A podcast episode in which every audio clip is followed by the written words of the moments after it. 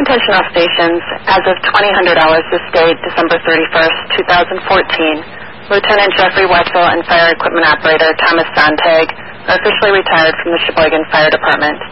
Congratulations. You may have a happy, may you have a happy, healthy, and long retirement. All stations acknowledge. One copy. Good luck.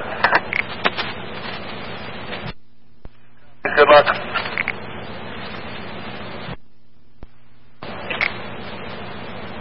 Station four copies. Congratulations. 22. You guys made it, you lucky dogs.